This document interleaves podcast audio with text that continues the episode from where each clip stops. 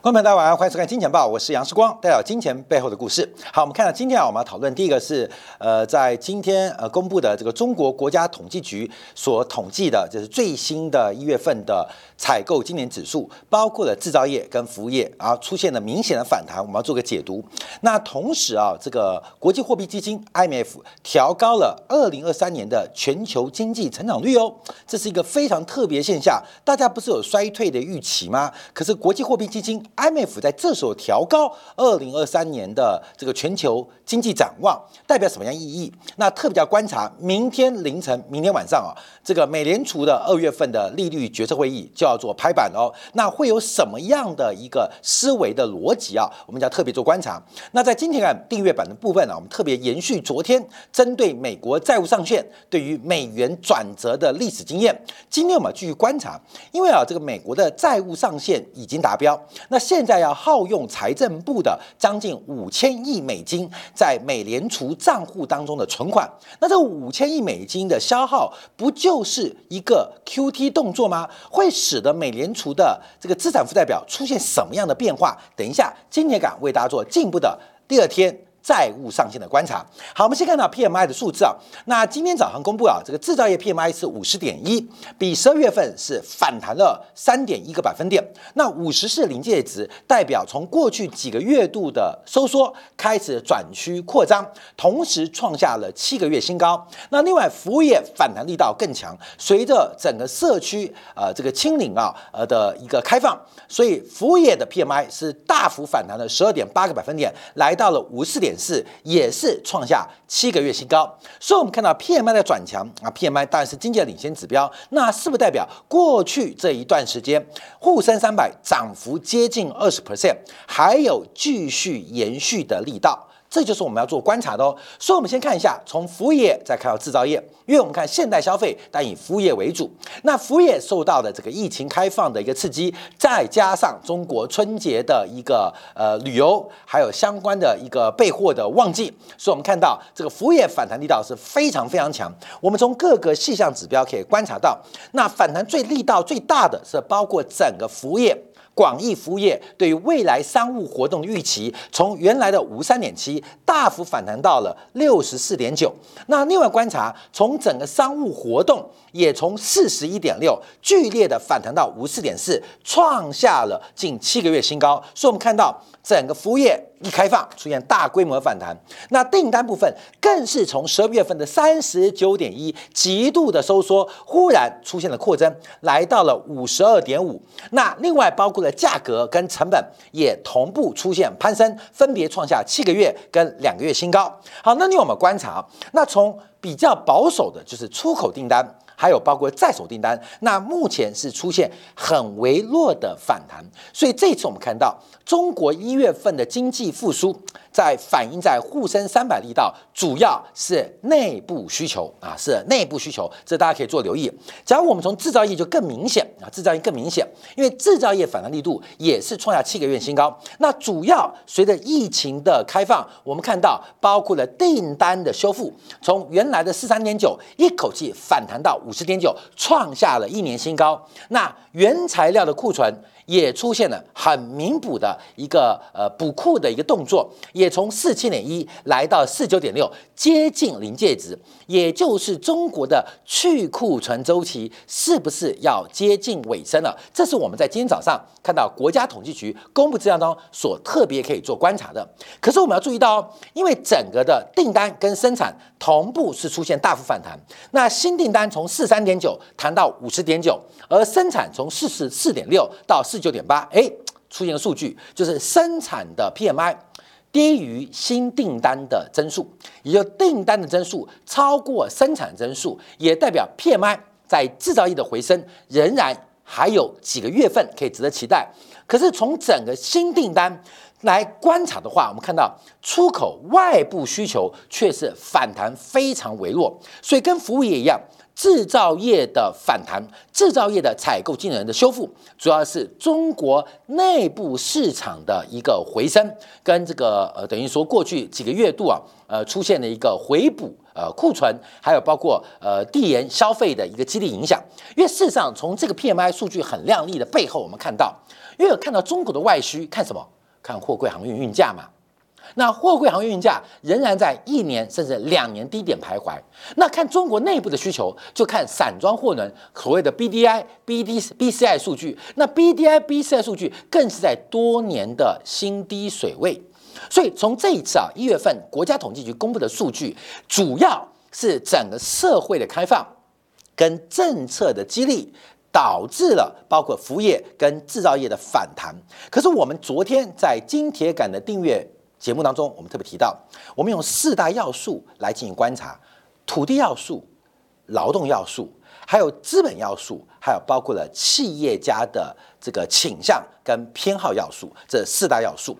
那第一个观察，我们看到中国为什么在这次放宽房地产啊，整个房地产市场的市场出清，很遗憾的可能以失败告终。为什么？因为没有出清完成，就出现了旧房的。环境跟旧房政策，本来这个土地要素应该重新进行资源的市场化分配啊，优化啊，就是很多的这个房地产商该倒的就倒啊，不该啊该强的就强。像我们看到最近新闻嘛，新加坡知名的这个在大陆的建商叫仁恒，我相信大陆观众都知道，这个仁恒建设在大陆是等于是豪宅的第一品牌，不管品质跟小区的规划，大概都可以称到。不叫说第一品牌，那也是第二品牌。所以人恒啊，过去这五六年，过去十年虽然发展的很不错，可是长期在五十大之后，但随着那些劣质、高杠杆的这些房地产啊，遇到了再危机之后，人恒的排序已经挤到中国前三十大。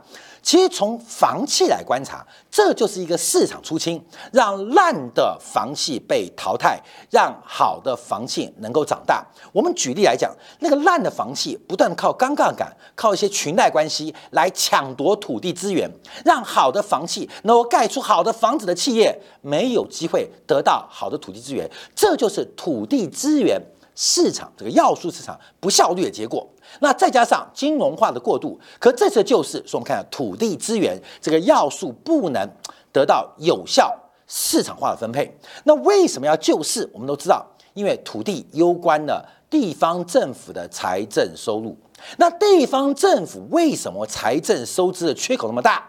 那过大的广义工作人员或是政府的广义人员过高嘛？中国的比例过高，使得劳动市场过度僵化。就回想一九九八年江泽民的将近上亿人啊，七八千万人下岗，这个下岗啊，当然短期有阵痛，可代表劳动市场的重新分配跟活化。所以，我们听到这二十年很多故事哦，下岗之后下海创业，而下海创业之后啊，成为了一个这个生命的赢家。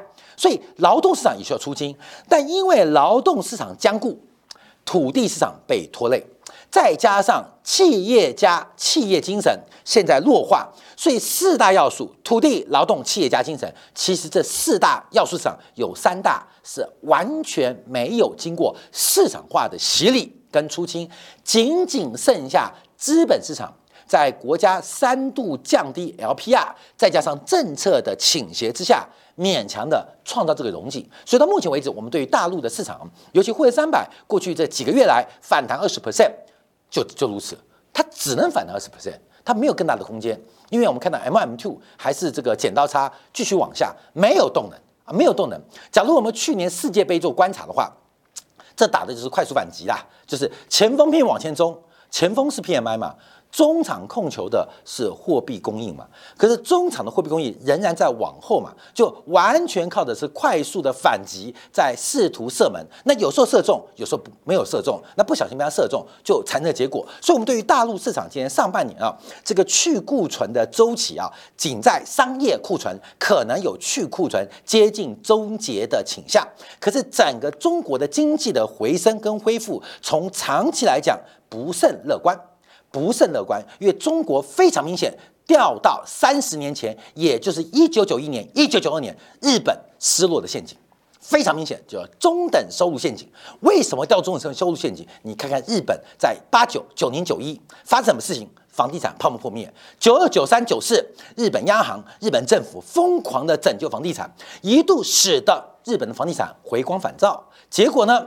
失落了三十年，而大陆目前的政策其实跟日本的政策选择其实非常接近。所以，我们说啊，美国股市我们差点创新高，不客气讲，美国股市在进行庆祝行情。美国股市在进行庆祝行情，也就是它最大的对手在关键的时候，这个政策的失误跟偏差可能。风险正在发生。三十年前是日本商社核心市场是土地，而日本商社是日本经济的核心的组成要素。那三十年后，国企或地方城投。是整个经济核心主要素，核心资产也是土地。在要素不能有效促进之下，这些数据的反弹，我认为只是一个短周期的反弹，没有长期回升的盼望跟可能哦。这跟大家做一个分享啊。那从大中小型，因为国家统计局有做观察啊，那大型企业回升的明显比中型企业好，那中型企业又明显比小型企业好。过没有？那边是国企，这边是民企，所以在反弹复苏当中，国企。比名气来的更为优异啊！这是目前我们做观察。好，这是我们要做一个掌握的。所以大陆啊经济啊在放宽啊这个社会活动之后，当然得到有效刺激。从外部需求跟长期内部需求，当然可以指标观察，就是货柜航运运价跟散装航运运价，这才是一个可持续重要的指标地道，跟大家特别做分享。好，在这个时候我们看到 IMF 也公布了最新一月份的世界经济展望，可是随着全球这个疫情开放之后啊，虽然美国感觉衰退，可是 IMF 啊国际货币基金却调高了二零二三年的全球经济成长率哦。二零二二年全球经济成长是百分之三点四，本来预估二零二三年成长是二点七，所以现在一口气调高了零点二个百分点，进行了一个上修，进行一个上修。那为什么会上修？主要原因是国际货币基金，它是。观察到截至去年第三季的经济发展所做出未来的判断，所以认为去年的去年的第三季，不管是欧洲，不管是美国，他们的反弹力道，或是复苏力道，或是衰退力道，都是优于预期。所以国际货币基金根据这个假设，做出了二零二三年全年的上修判断。可大家不要忘记哦。昨天德国公布的 GDP 才低于预期，今天公布的欧元区的物价跟 GDP 也是低于预期，所以第四季的经济把第三季该衰退、该出现的意外给出现了。只是滞后发生啊，滞后发生，所以 IMF 这时候的上调到底会对于货币决策者产生什么样迷糊的效果啊？郭明月，这个上调我强调哦，是因为二零二年的第三季全球经济优于预期，在这个基础之下，然后升息紧缩看着对经济打击不大，所以基本上可以上调二零二三年 GDP。可是我们知道，刚刚公布的 IMF 报告做完之前，做完之后。才公布的第四季数据普遍不如预期哦，所以上修完之后会不会在今年再度下调，值大家特别做观察。好，那我们先从这报告做掌握。那在这个一月三十号，昨天 IMF 公布这个世界经济展望当中，特别提到了，主要是就刚提到，呃，不管是美国、欧元还是新兴市场。在去年第三季的 GDP 出乎意料强劲，主要都是援助源源自于各国国内的需求，各国国内的市场，好是这个假设哦，啊这个假，所以关没有为什么上调是这边？可是我刚刚提到，二零二年的第四季普遍是低于预期哦，IMF 还来不及更改。或验证它的统计模型就已经调高这个数据啊。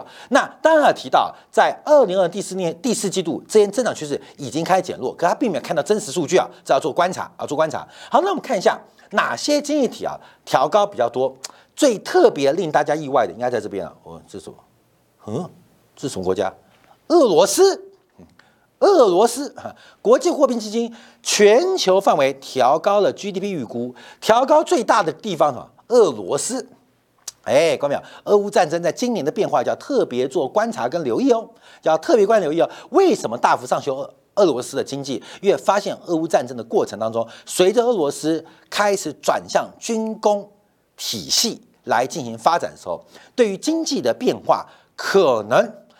呃，利大于弊哦，这要特别做观察啊。好，另外中国也调高了大概零点八零零点四到零点啊零点八个百分点，美国也调高了大概零点四个百分点，所以全球包括了已开发国家跟新兴大国基本上都被调高。好，那这要观察一下，因为从整个全球的金融状况来做掌握，那 IMF 有做个报告啊，特别警告，因为各国央行恐怕需要。进一步的提高政策利率来完成它的通胀目标，这个等一下我们要连连接到这个后天凌晨啊，明天晚上啊，这个美联储的利率决策，因为从全球的升息进行了三个季度之后，市场输在做重新的定价，不管从国债的利率还是企业债的利差，都正在和缓跟。走低当中，也就是央行的升息节奏跟升息态度跟市场出现对立，所以昨天我们提到。最牛的元月行情，最牛的市场，却碰到了最阴的央行。好，这边我们就要观察了啊，就是美联储通讯社、华尔街日报啊，这个尼克啊，他特别啊，呃，常常有特殊管道来得到这个美联储优先的一些讯息，嗯，这很正常啊。像台湾啊，这个路透社，每次央行啊四点钟开会。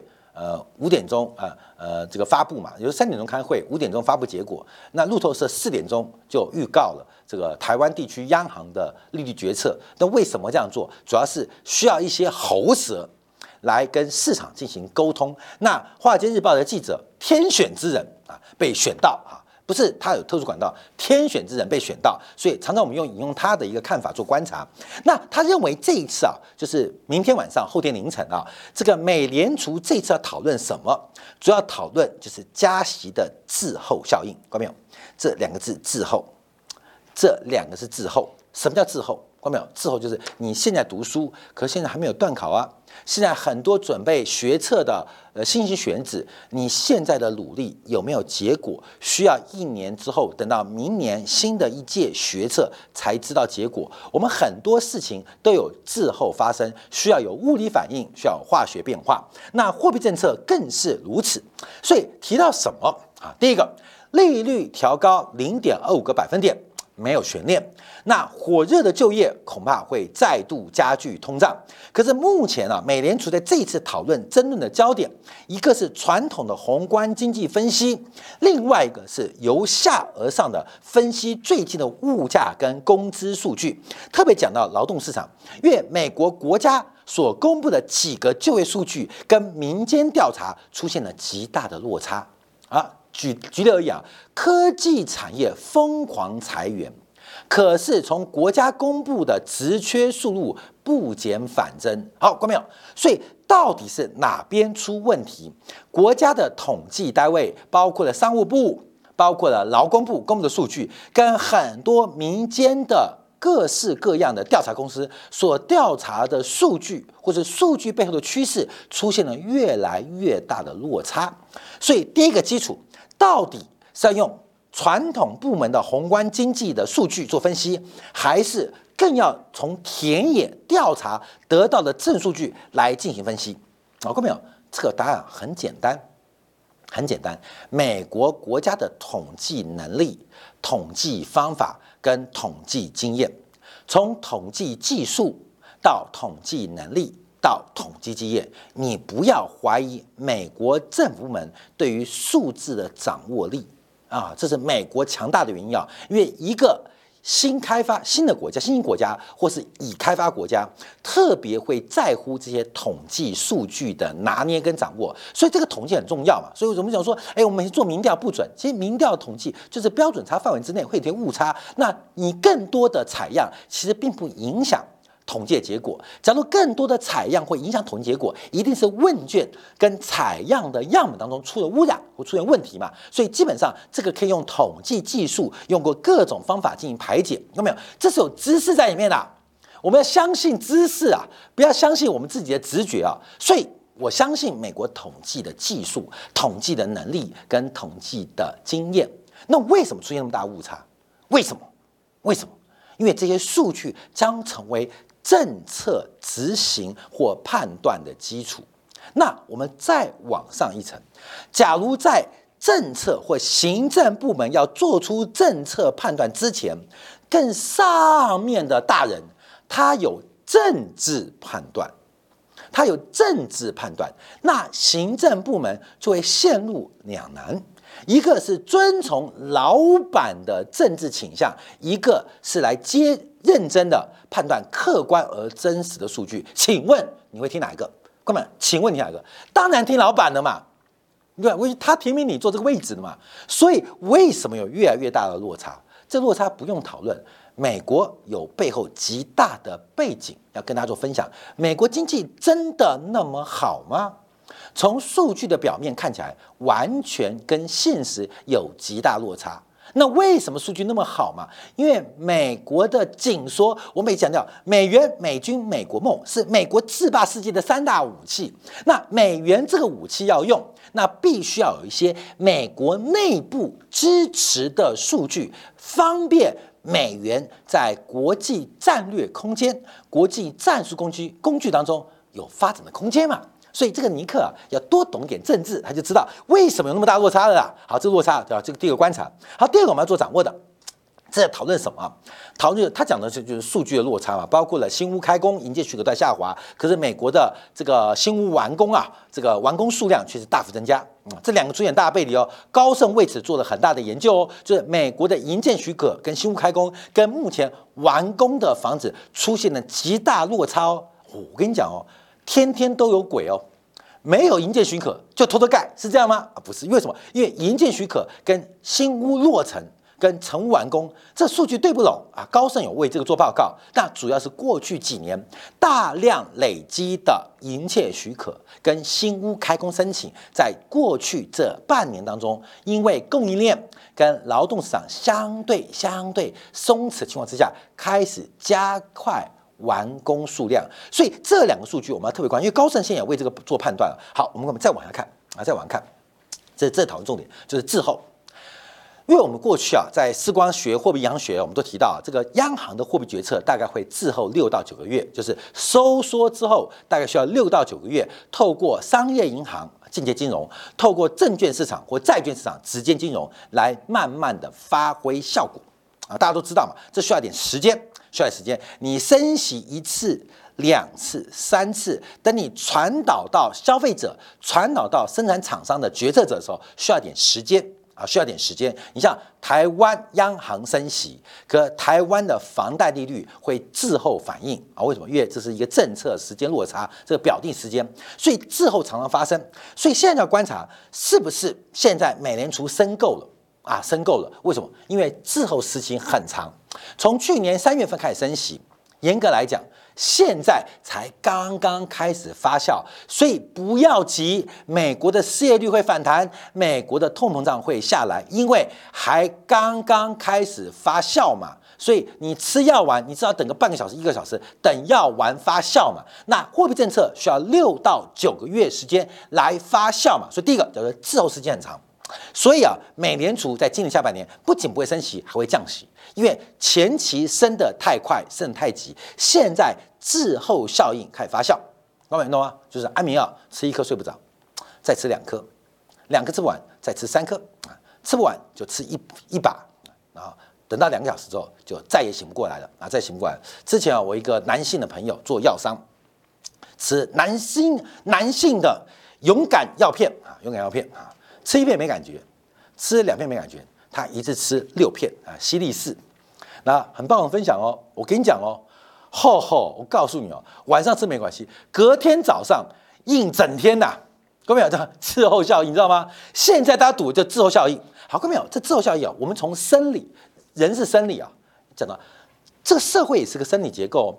到底药效发挥了没？是一吃就见效，因为你看那个什么西利斯威尔刚刚就说，呃，吃完之后大概半个小时之后发酵嘛，嗯，可吃完半小时没发酵嘛，再吃一片嘛，啊，再吃一片嘛，嗯，隔了一小时吃两片没发酵，再吃一片嘛，为什么？它的生理机能并没有及时反应，所以等到隔天早上不需要用的时候，硬一整天，啊，看没有？那现在市场决定哦，就是它硬会硬很凶啊，会吃太多了。所以后面会有反作用力，好，这叫滞后效应。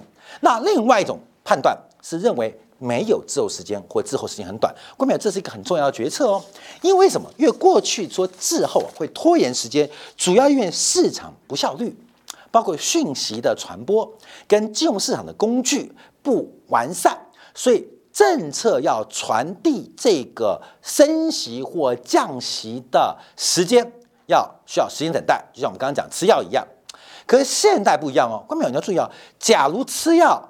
今天感冒，今天鼻塞，吃了药要到明天才会和缓，这种药你不会买嘛？